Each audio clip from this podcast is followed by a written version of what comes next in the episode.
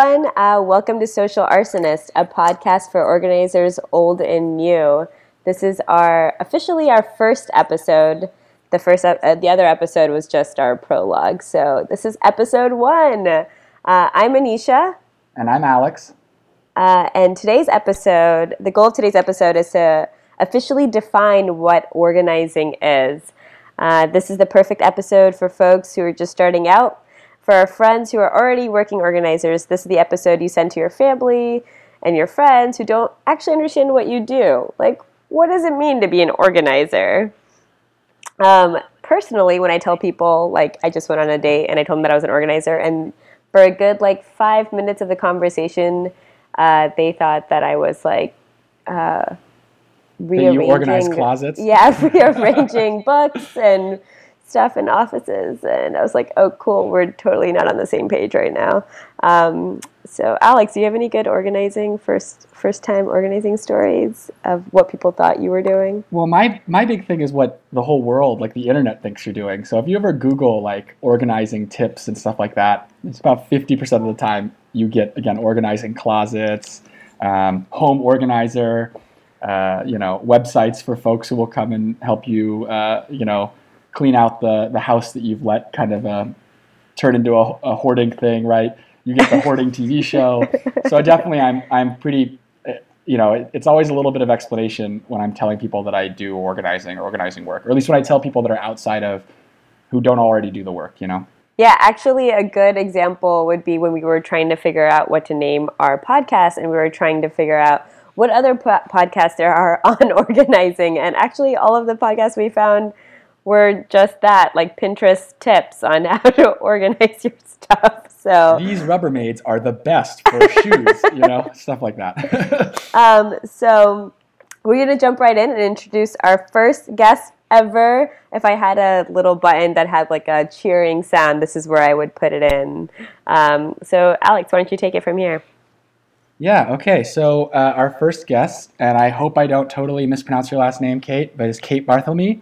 Uh, she has been a trainer at the Midwest Academy, which is a, a school for organizing, a pretty well-known institution for a lot of those who do have done organizing work as a career. Um, she's been a trainer there for six years.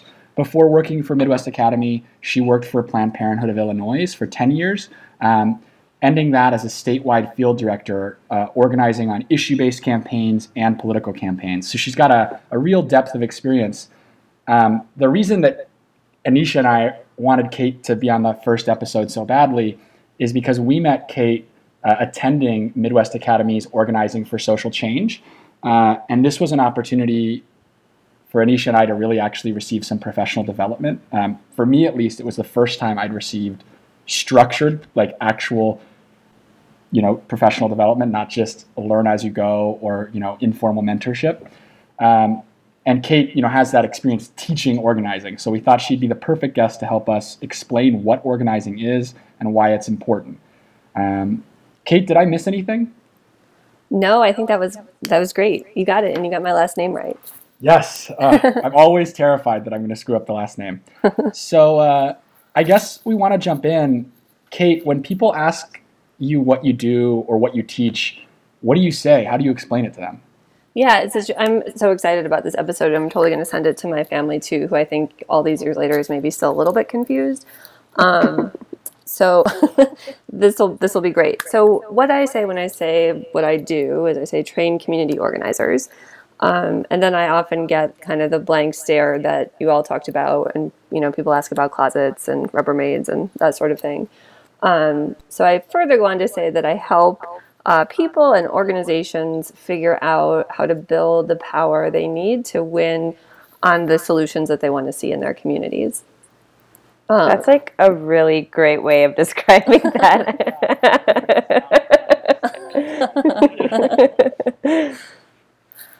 um, yeah, I when I was a, a kid, my I had you know like good feminist parents, and my dad would always say, "You can be anything you want to be, uh, except a lawyer or a cheerleader." And so I like to tease him now that I managed to find like the one job that's actually the combination of, of those two things. Um, as far as my family goes, that's Aww. that's what they understand. awesome. That's so cool. So like was that your inspiration? Like, what got you into organizing? Yeah, I think it took me a while to figure out like that organizing was a thing you could do. Um, so I got into organizing professionally right around um, the time I graduated from college, which was in 2000, uh, which was when George Bush became president.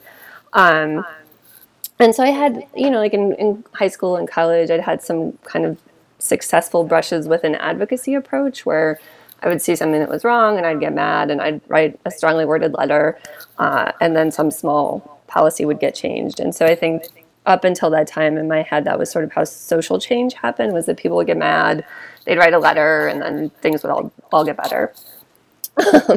and then George Bush came into office, and his very first day in office, he did a number of things that were really terrible for women's health. And it was sort of my first real reality check of it's not going to be enough for us to write letters. We're going to have to really build a significant amount of power. And so that was when I started working for Planned Parenthood to think about how do we bring together all these people who are angry about these policy changes to to really make a, a big change in our country. That's so interesting. I feel like a lot of folks' first brush with organizing is in higher ed or in you know when they they're going to college for the first time or, or whatever. Um, that I don't know. I don't. I, Anisha, do you have a similar? Because I definitely that's definitely like my first brush with what organizing was and building power was beyond the sort of write a letter to your congressman or congresswoman and be mad or write a letter to the editor was definitely was definitely in school. Yeah, I I actually didn't. I I did my small form of organizing in college where I was like I just really wanted a class and they were cutting our program and we like marched into the dean's office and like that was my first form of organizing but it's not until very recently that i've really started to understand um, what it is on a larger scale yeah so i guess college was the time where I, the seed was sowed is that the right term yeah seed. yeah or planted, planted. yeah, yeah. the seed was planted um, but it, it, it was much it was like um many years later that I actually fully started to really understand the power that could come from having good organizing. So that kind of brings me to asking Kate, like, why do you think? I mean, it's interesting to me that you came into kind of organizing right around when Bush was elected because I, I feel like, I mean, to a lesser extent, but still very strongly, um, it's similar scenario to what we faced just recently. Um, but can you tell us a little bit about why organizing is so important or, or what you see? I mean, you're, you've committed the last six years to training organizers, so I imagine you find the work of organizers important. Can you tell us a little bit about why or? Yeah, I, and I think you're right that I'm feeling some similarities between when I first started organizing and the current moment that we're in. Um, and so I think it, it's important because we have to remember that no victories are permanent. And so we can't ever stop building power and building community groups and building strong organizations that both can get us to the, the things that we want to win, but also protect the victories that we've we've already won.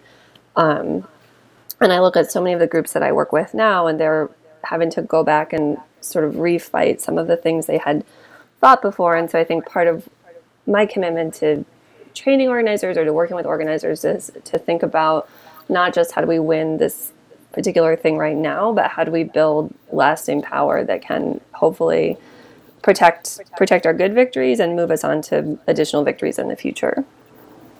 Wow, no victories are permanent has me just like that is so uh, such a real, I think, concept that folks don't grasp. You know, we've been watching. I think to, to bring it to current affairs, we've been watching this fight over the ACA uh, you know, the Affordable Care Act, and, and that this zombie attempt to repeal the act keeps coming back no matter what we do, and that it's beaten back every time by people doing the hard work and organizations and organizers pushing folks to pressure, you know, the members of Congress and the Senate is particularly who we can pressure, and that is such a good encapsulation, I think, of no victories are permanent Dang, you just had, yeah. that hit me in the gut. I feel like, uh, do we need to change the name of our show? Uh, that feels like really pertinent. But last time you pushed back because my other it might sound a little negative. So Yeah. we're gonna stick with social arsonist, but that is a good maybe another good byline for the show. Maybe an episode title or something. Uh, you know, she just, she- Kate just titled the episode for us. I'm so sorry. I love your No. title. I think it's great. um, so I have a question. Uh, you know, organizers ask the question like, why does this matter? Um, like, what what we're doing, why does it matter? Besides, you know, pushing back. Like, why do these small fights matter? Do you have any like recommendations, or how do we get through this like difficult time, especially when everything we do seems so important? yeah. So Anisha, help me help me with the question just a little bit. So Can I jump in? Yeah. So I think, Anisha, are you getting at the sense of kind of like almost like hopelessness sometimes? Like yes, when you- exactly. That's Yeah. yeah. like every fight. Like right now, women's health care and the environment, and like everything feels like it's a lot. How do we navigate the things that you know are important to us? yeah, it's it definitely has the potential to be exhausting, right? To to fight each small thing a little bit at a time. Um, I think the the thing that keeps me hopeful is that organizing isn't just about winning a victory now and again. It's really also about building an organization or a community group in such a way that you're building lasting power. So if we're if we're doing it right, when we're thinking about how do we win this small thing, like how do we win a, a vote in a committee or how do we defeat a bad bill, we should be thinking about it in terms of how do we do it in such a way that, that builds our organization. So the victory isn't just about a, a policy change or an issue victory, but also about did we build our leadership and did we recruit some new members and did we engage some new donors maybe in our organization so that at the end of the day, it's not just a small thing that we've won, but we've we've won the thing that's important and we've also built our organization in a way that is then ready to move on to the next thing. I think that's so important. I really like the way you framed that too. I I think too often we get um, tied up in this idea of a victory, which I think we're going to cover later on, and for like you know another episode. But it is you're right. You're absolutely right that it's so important to build this base with our community and with our organization. I, I really want to touch on kind of what you said there, Kate, and maybe we can push to expand on it a little bit. Uh, especially right now when it feels like we're just going to lose so often because let's be honest, like some of the, the current political climate, depending on what state you live in, but definitely at the federal level, um, has left us, you know, with people who don't feel subject to the same pressures we were able to apply in the Obama administration, right? We were able to build power and, and push back on stuff like Keystone and on attempts to roll back women's women's health care access and it, it felt like we had targets that were malleable almost or like subject to pressure. And i certainly feel like currently no matter like no matter what we do we're taking some losses. Like no matter how organized and, and excellent our organizations are or our personal work is um, which you know to be honest like we're never perfect anyways so no matter but even if we were perfect it feels like in the current political climate we're still going to lose so often. And, and it sounds to me kind of like what you're saying is that even even when we lose, we can win if if our loss built power, if our loss built capacity, and if our loss like got people engaged. Yeah, I think so. And I think part of the trick of it is that as organizers, when we bring people along with us, we have to let them feel the loss and, and the anger of things, but we also have to help them feel the victory of, of building and coming together. And I think that's the challenging thing of a moment like like this. Um, so I think back to the organizing we were doing right after um, Bush came into office, and so much of it was defense, and the victories were really just we stopped a bad thing from happening. Um, and so part of it, I think, is learning to to claim those things as victories as well, so that it doesn't feel like we, we never win anything. Um, so it's the how do we how do we see the defense as a victory, and then how do we see the building as a victory, with an eye towards how do we get back the power that we need in in the long term. I, yeah, okay, that makes more sense. Do you have something to add to that? 'Cause I just that that's that's something that feels particularly pertinent to me right now. As uh, you know, as coming from a labor background, we're facing a Supreme Court that's going to dramatically change how unions work, no matter what we do, like no matter how perfect our organizing is. So, and I'm sure a lot of, I mean, you're in a science organization, so I'm sure with the current EPA head and the, you know, you feel the same way. Anything. Oh yeah, totally. Especially like my focus is on regulatory regulatory things and you know working at a place called Union of Concerned Scientists, the number one thing I get asked is like, "You guys must be really concerned right now," and it's like, "Yes, we are, absolutely." Um, so actually, I think it's really interesting to see the parallels, uh, Kate, with you. You know, getting the like the social arsonist within you, the fire burning um, when the Bush administration came in, because I think that's like the same time for me. We met you right after the election of Trump, and I feel like for me that this is the moment that I feel that um, I'm learning to be an organizer, but at the same time, I'm not. I'm learning to play defense uh, with, you know, we got so comfortable with things uh, winning, and now I'm learning to play defense so we don't lose all of the things we've won. Uh, Alex, you want to take on the next question? Yeah. I guess unless Kate has something to say about that first. Uh, no, go ahead, Alex. Go ahead, Alex. Okay. Um, so I think we actually already touched on this a little bit, but I just wanted to maybe get a succinct, like, what is the when your family at Thanksgiving, you know, asks you, um, how do you, what do you do, or, and how do you, how do you define organizing for the layperson or for someone who's new to the new to this struggle or new to the the work?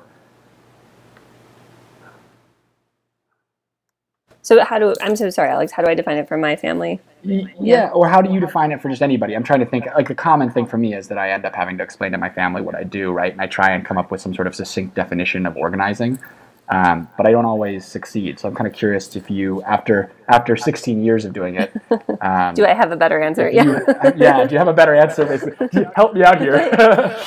I'm not sure I totally do. So I'm also, you know, I'm also looking for some ideas on this podcast.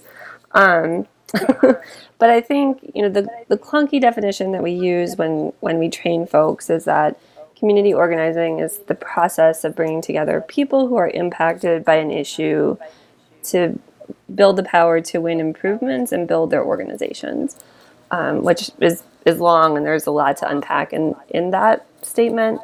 Um, and so for my family, I think I talk about it more just in terms of I try to help progressive organizations figure out how to win the things they want to win for the long for the long haul. Okay, so you you you almost focus on it it being it's more than just one little fight or one issue. It's it's all the it's it's what is the what does the future look like? That makes sense. Okay, nice. Thank you. I get a lot of I get a lot of questions on like, okay, but what does that look like? What does that mean? Um, and I try to break it down with like, oh, you know, like signing this petition or delivering the things to this representative's office. Like, do you have? Could you give us a few examples of what this would look like? Um, so people that have never organized before know that you know these things just don't happen. Yeah. Somebody behind orchestrating some of Yeah. this. I think that's such a good point, Anisha, that so many people I think look at, at organizing and they just they see the tactics. So they see like we made phone calls or we did a, a petition or we went to visit an office. Um, and organizing is really so much more than that. It's thinking about what's the, the power analysis behind all of those tactics and how do those tactics sustain us for the long haul. Um, and so I think when I try to think about examples, I try to give folks examples of campaigns that have been more than just a single tactic, but a sustained effort over time so that we start to see beyond just the individual actions that we're taking. That's actually a great way of um, describing it. So for our friends who are listening and, and who have no, like this is your first time hearing what organizing actually is, um, I think a good way, and Kate, correct me if you're wrong, but if I'm if I'm wrong, that you're, you're No, I'm wrong. I'm very wrong right on this. um, but a lot of the things that you hear, like the march that you attended or the letter you signed, are just pieces of a larger puzzle um, that somebody behind the scenes or a few people behind the scenes are kind of putting together to have like a larger impact. Would that be a good way of explaining that? Yeah, I think so. And I think part of part of organizing is thinking about who are the, the people behind the curtain. Um, so being able to think about is there an organized group or an organization behind this who's been driving this for a longer period of time and who's going to still be working on it after this march is over. Totally. Totally. Yeah. I, I hear you. Um, Alex, do you want to add anything or do you want me to jump into the next? Go ahead. Next I jumped in. I'm actually enjoying listening right now. Okay. um, so we talked a little bit about like how you got involved during the um, when Bush came into the presidency, but was that your first time you realized you were organizing? Like, what was your first? Like, I like asking this question because I didn't realize I was organizing until much later when I applied for a job to be an organizer, and they asked me this question, and I was like, I, have never done this before, and then I had to really unpack the things I've done in the past. So, what was the first moment that you realized you were an organizer? Yeah, so I think like some of my really early moments were again sort of more around the like I got mad and I either on my own or with like one or two other people, um, you know, wrote an angry letter or made some angry phone calls.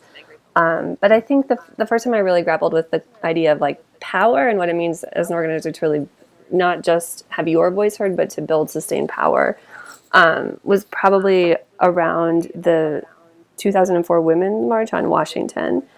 Uh, and leading up to it, my job had been to get six buses of people to DC. And I had been really kind of focused on the logistics and like, let's get people on the buses and make sure we don't leave people and get them all get them all there safely. Um, and then some consideration of like after the march, what what will we do? So people will feel inspired, and then do we have a plan afterwards to get them engaged? And I can just remember getting off the, we got our six buses there, which was great. And then getting off the buses and realizing we were just a really small part of having a million people on the mall. And all of the people on our buses realizing that they were part of something so much bigger. Um, and so I think that was my sort of first real moment of like, we, we do this work to make our own communities better, but also to connect on a much bigger scale and to, to build really big and sustained amounts of power. You can't really hear me, but I'm snapping. In, the snapping in uh, what is the word? I don't. I'm losing words right now. In support, in support of that um, statement. Yes, we are in something much bigger than us, and I think that feeling of I think that's the reason why the Women's March uh, was so successful and the Climate March is so successful because you come in as a smaller group and you realize like, whoa, holy shit, this is a lot of people who are into like supporting and here for a very large cause. Well, I definitely want to double like double down on that too. Like one of the best things about Midwest Academy, but also about any time I've been in a room full of other organizers, has been recognizing like or or in the room full of other people who've been organized is recognizing that you are one small piece of like a much larger puzzle or you are one small slice of a much larger pie and like getting out of like so you all just took the example from like kind of the volunteer side of things right or from the from the like the person who was organized side of things but coming from an organizer's perspective i know for me i get stuck very easily in my little tiny box right? Like i am working on labor issues for school employees in los angeles county at some specific districts right? And it's nice to to have a moment you know it's nice to have these moments when you're with a big group of people whether it be other organizers or whether it be a big group of volunteers or something and recognize like wow i'm like part of a a grander movement for for social justice or for a more equitable future or for you know what i mean? Like, like i don't know. I, I think that's what the women march certainly did that for a lot of people i think. And for me like going to midwest academy did stuff like that right? Or becoming friends with anisha did stuff like that. Um, you know i don't know. That's just one of my experiences. Yeah, and I think like we you asked the question earlier, Nisha, around how do we sustain ourselves in moments that feel hard and where we're taking sustained losses, and I think that's probably a good reflection for that too. That we we get energy and we feel empowered when even in hard moments when we come together and think about how do our issues connect with other people who are also in the struggle and and how do we think about how we connect to, to build bigger than we are right now I so I want to we in your last answer, you actually used the word power, and I think we've used power quite a few times uh, in this in this interview so far. And I don't know about you all, but like before, like uh, power sometimes for me has had a negative connotation, right? Like I've, I don't know, it's it's a it's a cultural thing or or just a whatever human being thing, but like the word power isn't always seen positively. Um, and so I'm curious, like in, in the context of an organizer or in the context of organizing, uh, how do we define power and what are we talking about when we say the word power in this conversation, for example? Yeah, I don't think you're alone in that. I think power is a, weird, a word that makes lots of people feel all kinds of ways. Um, and I think it's it's also a word that gets used to mean a lot of different things. And so I, th- I think when we're organizing, we're thinking about like people's individual power, like how do we make people feel like their their voices can be heard and they can have a real impact in their communities. Um, and then I think there's also the question of how do we build organizational or structural power. Uh, and so organizers are are always thinking about how do we build a, a group of people who are able to convince a decision maker to do a particular thing. Um, so if we're thinking about trying to pass a piece of legislation, for example, and we know we're up against some opposition and the opposition has power because they give a lot of money to the elected official, then our job as organizers is to think really concretely about how do we build the people power that can go up against and win against this organized money power. Um, so when we're thinking about it in terms of, of policy change, it's a really s- sort of specific definition around our ability to get decision makers to say yes to our demands. Okay, that's yeah, because I think that's for me that was certainly one of the I don't know going to Midwest Academy, uh, reading some once for a class, stuff like that. It's the first exposure I had to power and this concept, and it was definitely a little bit of a shocker because power has had that that underlying negative connotation for me. Uh, so we also mentioned the Women's March. Uh, Anisha, you especially had some like interesting observations here, and like the idea that anyone can be like, can anyone be an organizer? Can everyone be an organizer? I guess I wanna and, and the women like specifically around kind of this like growing consciousness we've seen. And I guess do you have any? I get do you have any? I, I want to start that discussion. Can everyone be an organizer? That concept that everyone is an organizer. Um, but I think you had like a lot more direct experience seeing the Women's March in DC and the Climate March and stuff like that. Yeah, uh, to give some context, um, so the Women's March was uh, incredible and amazing. And right after the first call to action was to write a postcard to your representative. Um, and those of us who have been organizing or have gone through Midwest Academy training know that postcards don't always have like they don't have a great you know like they don't make change happen um, and so i got with a group of friends and we're like hey we should uh, we should get together and like yeah write postcards but you know call our representatives to get you know together and have the support system. And then um, fr- it was supposed to be like eight people we're supposed to get together at a friend's house. And then it slowly turned into like 50 people and we're like okay maybe we need to go to a bigger space. We'll go to a coffee shop. And then that turned into a facebook event. And then at one point there was over 8000 people interested in just coming and writing postcards. And then we realized the value of oh a lot of these people it's like a low lift and so people are, have been motivated and moved by the march and still want to be part of a cause. So i mean this was to the organi- like the organizing efforts of my friends and colleagues and uh, they it was basically we turned it into a bait and switch which was like hey come write a postcard and when they came we're like it's great that you're doing this but it would actually be more effective if you made a phone call. Here's a list of all your representatives and senators. Um, but i think that at that moment i realized the power of like man this is just eight friends who most of us aren't very experienced organizers and we made something so small as like getting together and doing something into a much bigger thing. Um, and so uh, that's kind of where I, I had the questions of like what does it take to be an organizer and can anyone be one um, and i would love to hear your thoughts on that kate Yeah, it, first of all, Nisha, that's an amazing story. Well, well, well done on that tactic. I love it. Um, I'm Yeah. snapping. you need one of those little snappy sound effects for your podcast. yeah, we're working on that. That's the next step. Definitely getting some sound effects. We need a sound effects board. um, no, I think that's exactly right. That anyone really can be an organizer because the definition of organizing is bringing together a community to fight for the change we want to see.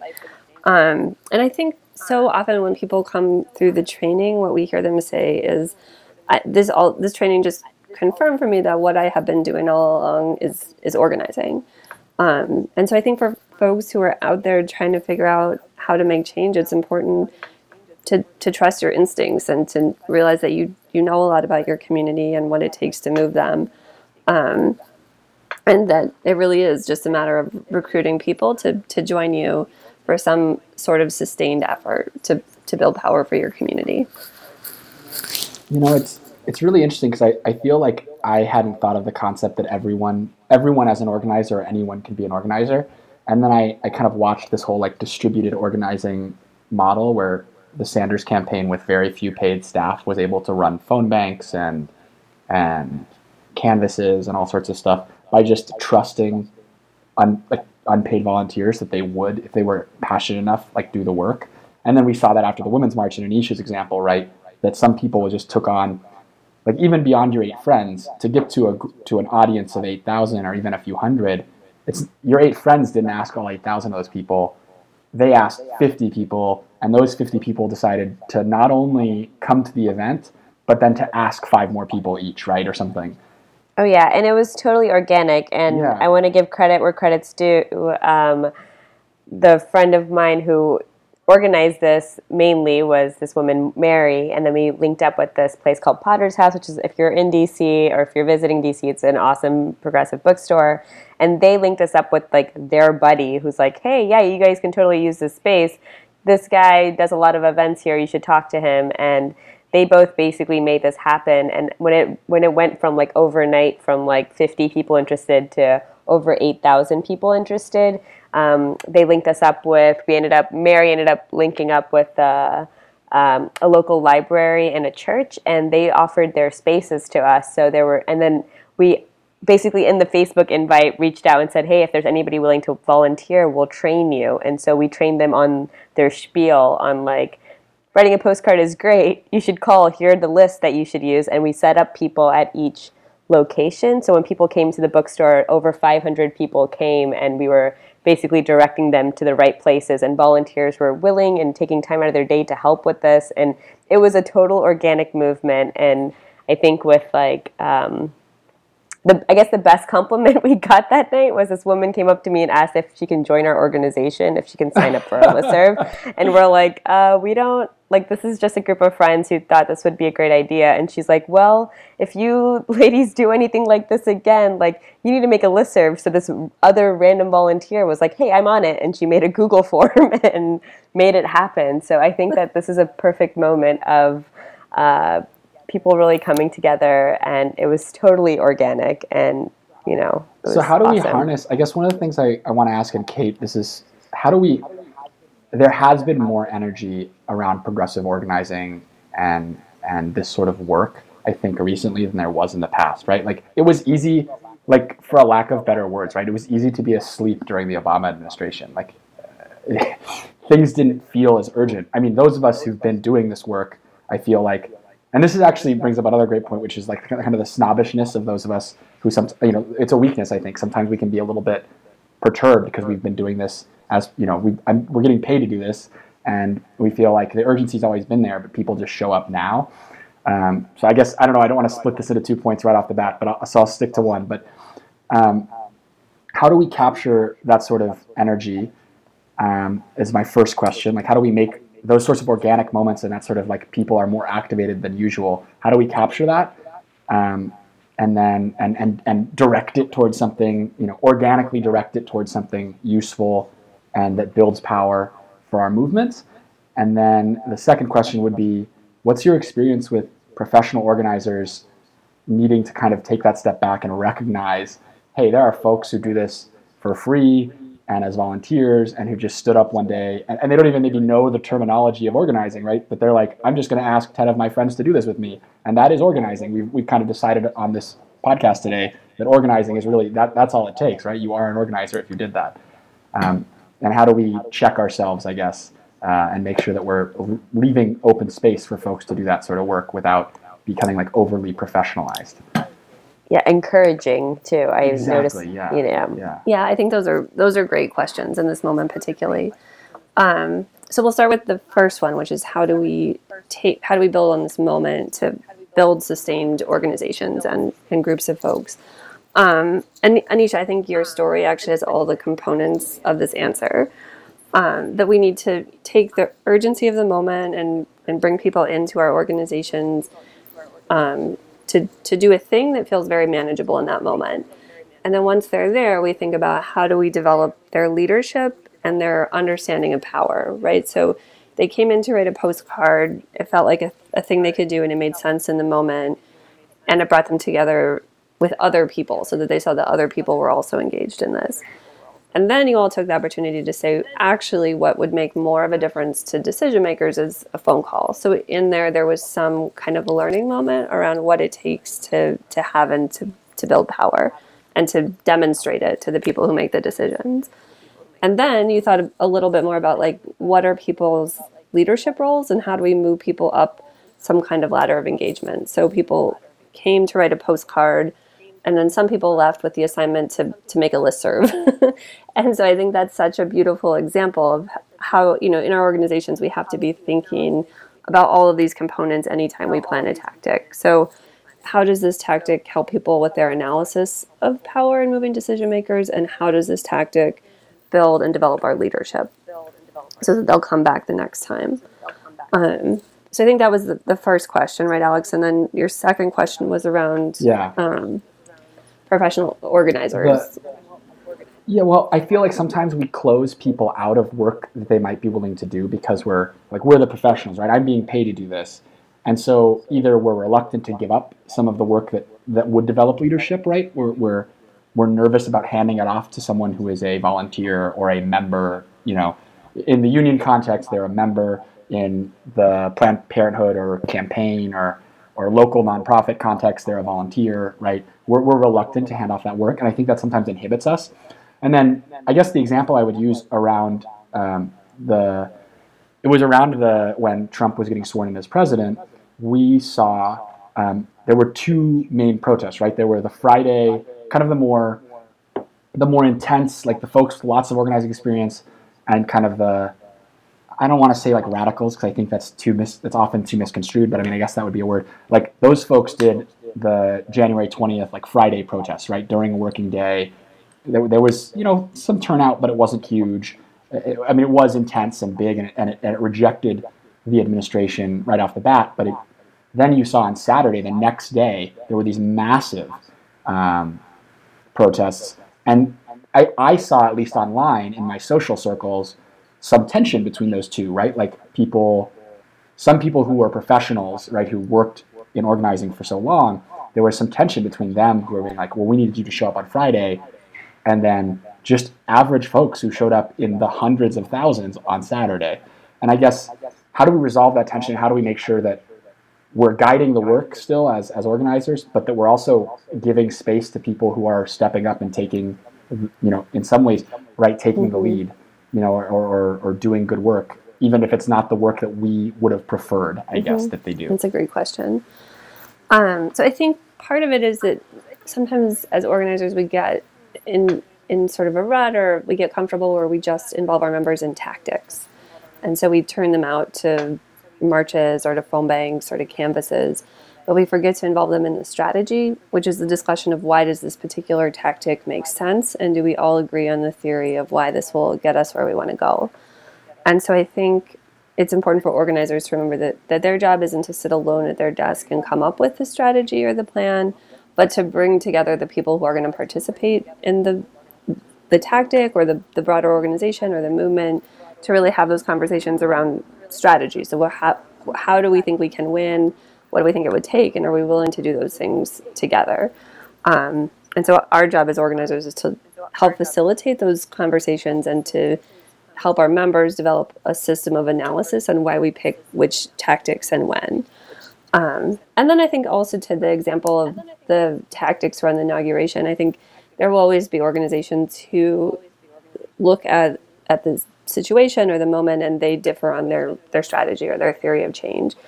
Um, and I think that's actually okay. That if we look at movements in the past, there have often been groups doing different types of tactics and different approaches, and that they can often work together in ways that we don't immediately see.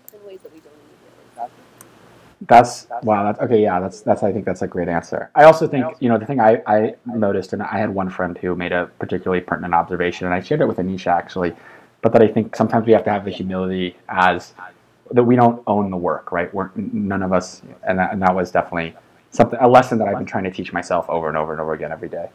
Um, Anisha, I think, have oh, yeah, I actually want to add a little bit um, to that. I think that also, as much as I encourage people to be, you know, self-organizers, I think there is this moment, especially now that people have been moved to do something, but to also keep in mind that there are smaller local organizations that are probably their their ideals line up with you, and sometimes it's these smaller organizations would thrive and you would make a bigger sound when you join one of these organizations and offer your time instead of starting trying to like reinvent the wheel. So i would encourage our listeners if you've been moved and you want to do something just check out or send us shoot us an email um, which we'll give you later on. But you know if there's something we, we would love for you to connect with people around you who are maybe already doing the work that you're interested in doing especially some that need volunteers and members um, so I just wanted to make sure that I plugged that.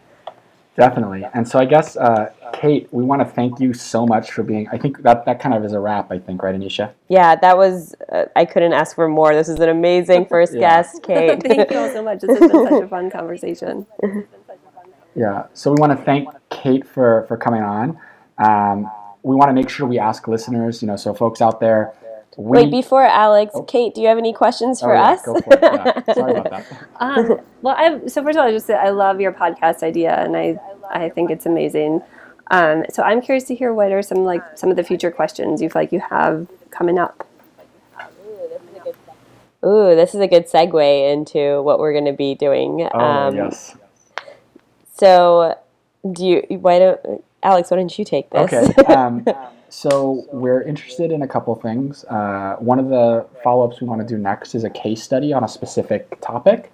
Um, I would love to talk to some folks who organized around healthcare to defeat the ACA repeals, because I think I think part of this podcast is both like professional development and teaching people about organizing and, and helping organizers find resources to be better organizers. But I think the other part of it is recognizing the hard behind the scenes work that happens, right? Like all of the news focuses on three senators voting no on the on, on an ACA repeal, right? But that like no one no one really talks about all the hard work of organizers and volunteers and members that went into pushing that no vote, right? And so I think we really want to recognize those folks' work. So we're looking at uh, case studies around healthcare, and uh, one that's close to my heart, Senate Bill 50, I believe it's 54 in California that recently passed, which made California a, a pretty powerful sanctuary state um, and required a lot of hard organizing as it was very dramatically opposed by the sheriffs, the local, uh, the, the county sheriffs association or the statewide sheriffs association here in uh, California. And then the other thing we're going to be doing, and, and you gave me, it's so funny that I was taking so many notes, and I'm sure Anisha, you were doing too, as Kate was talking, that uh, there are so many ideas. Like, I want to talk about tactics, you know, at some point. I, I think we're going to have to have Kate back on, to be honest. Part two. yeah, exactly. But I want to talk about tactics. I want to talk more about, uh, I, I don't know, Anisha. Like, I, I just have, I think we're going to explore more specifics because this was a very great like overview. But I definitely think we're going to have to get in depth on some some of the stuff we talked about today. You know, like specific questions and turn it into a. We're going to deep dive on tactics. Or we're going to deep dive on power analysis. Or we're going to, you know, we want to. What does that mean to people, and how has it been applied in, in real life campaigns and real life organizing? Yeah, totally. And uh, for to answer uh, your question, Kate, that we're uh, this is going to be a pretty um, uh, interactive podcast in the sense that we're asking our supporters, like, we want to know uh, what you want to, what you guys want to hear, um, and so like. You know, what do you guys want to hear about? Like, what is a question that you guys have that we haven't brought up already? Um, and we would love for you to send us all of that great stuff. Yeah, it, listeners out there, if you have a future episode or guest ideas, email us. Um, if you have, you know, would a Q&A advice column style towards the end of these, po- you know, these episodes help? Uh, do you have someone you'd really like to hear about or someone who you think is doing amazing work? Any specific case studies you'd like to see? We, we need we need creative help. We need muses. So please, and I know Anisha's actually got our contact information. I do. Uh, our podcast, we've, we've been referencing our email and we haven't given it to you. So here it is. Uh, our email address is socialarsonistpodcast at gmail.com. Um, and it's spelled just like this podcast is spelled. So social, S O C I A L, arsonist, A R S O N I S T, podcast at gmail.com. And then, uh, Kate, do you have uh, anything you want to, any action or, or call to action or anything you want to plug uh, uh, to our listeners or to folks out there? Uh, well, I will first say that I'm super excited for all the upcoming podcasts. I think that there's no better way to learn as organizers than to look at, at what people are trying now and have some conversation on you know what's really working and what can we take away from the work. So I want to thank you both for for doing this because I think it sounds it's going to be an amazing resource for organizers. Aw, shucks. Um, and then I think, Anisha, I'll just echo sort of your closing statement that there are a lot of organizations out there that are doing this work. And so if people are trying to think about how do we how do we get started and how do we move from sort of anger about this current moment to the vision of our community we want to see to to just do some thinking about what are the organizations out there in, in your community right now that you might be able to to join up with because I think in this moment it's important to be around other people who are also thinking ab- about these things. So um, take a look out there and, and see what organizations you might want to join up with.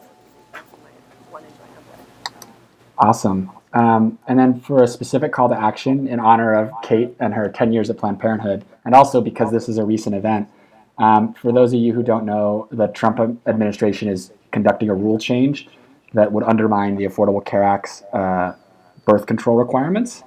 And uh, Planned Parenthood is obviously kind of on the front line of taking this on. So if you go to PlannedParenthoodAction.org, that's PlannedParenthoodAction.org, uh, you can send a message uh, on your thoughts about that, the change to make uh, to, to make birth control less affordable and less accessible to women, because you know that's definitely what we need in, in this world is you know people not being able to afford healthcare uh, or access to to reproductive planning.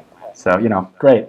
Uh, a bunch of white men deciding what I do with my body. I'm so Not sorry. okay with it. Uh, all right. Um, well, I think that's it. yeah. Thank you so much, everybody. Uh, Thank you, Kate, so much. We really loved having you on, and this has been great. And I'm so excited to finally launch this podcast. I'm really excited to see if you guys love Yay, it. I'm so excited to listen. Thank you. Thank you for having me on.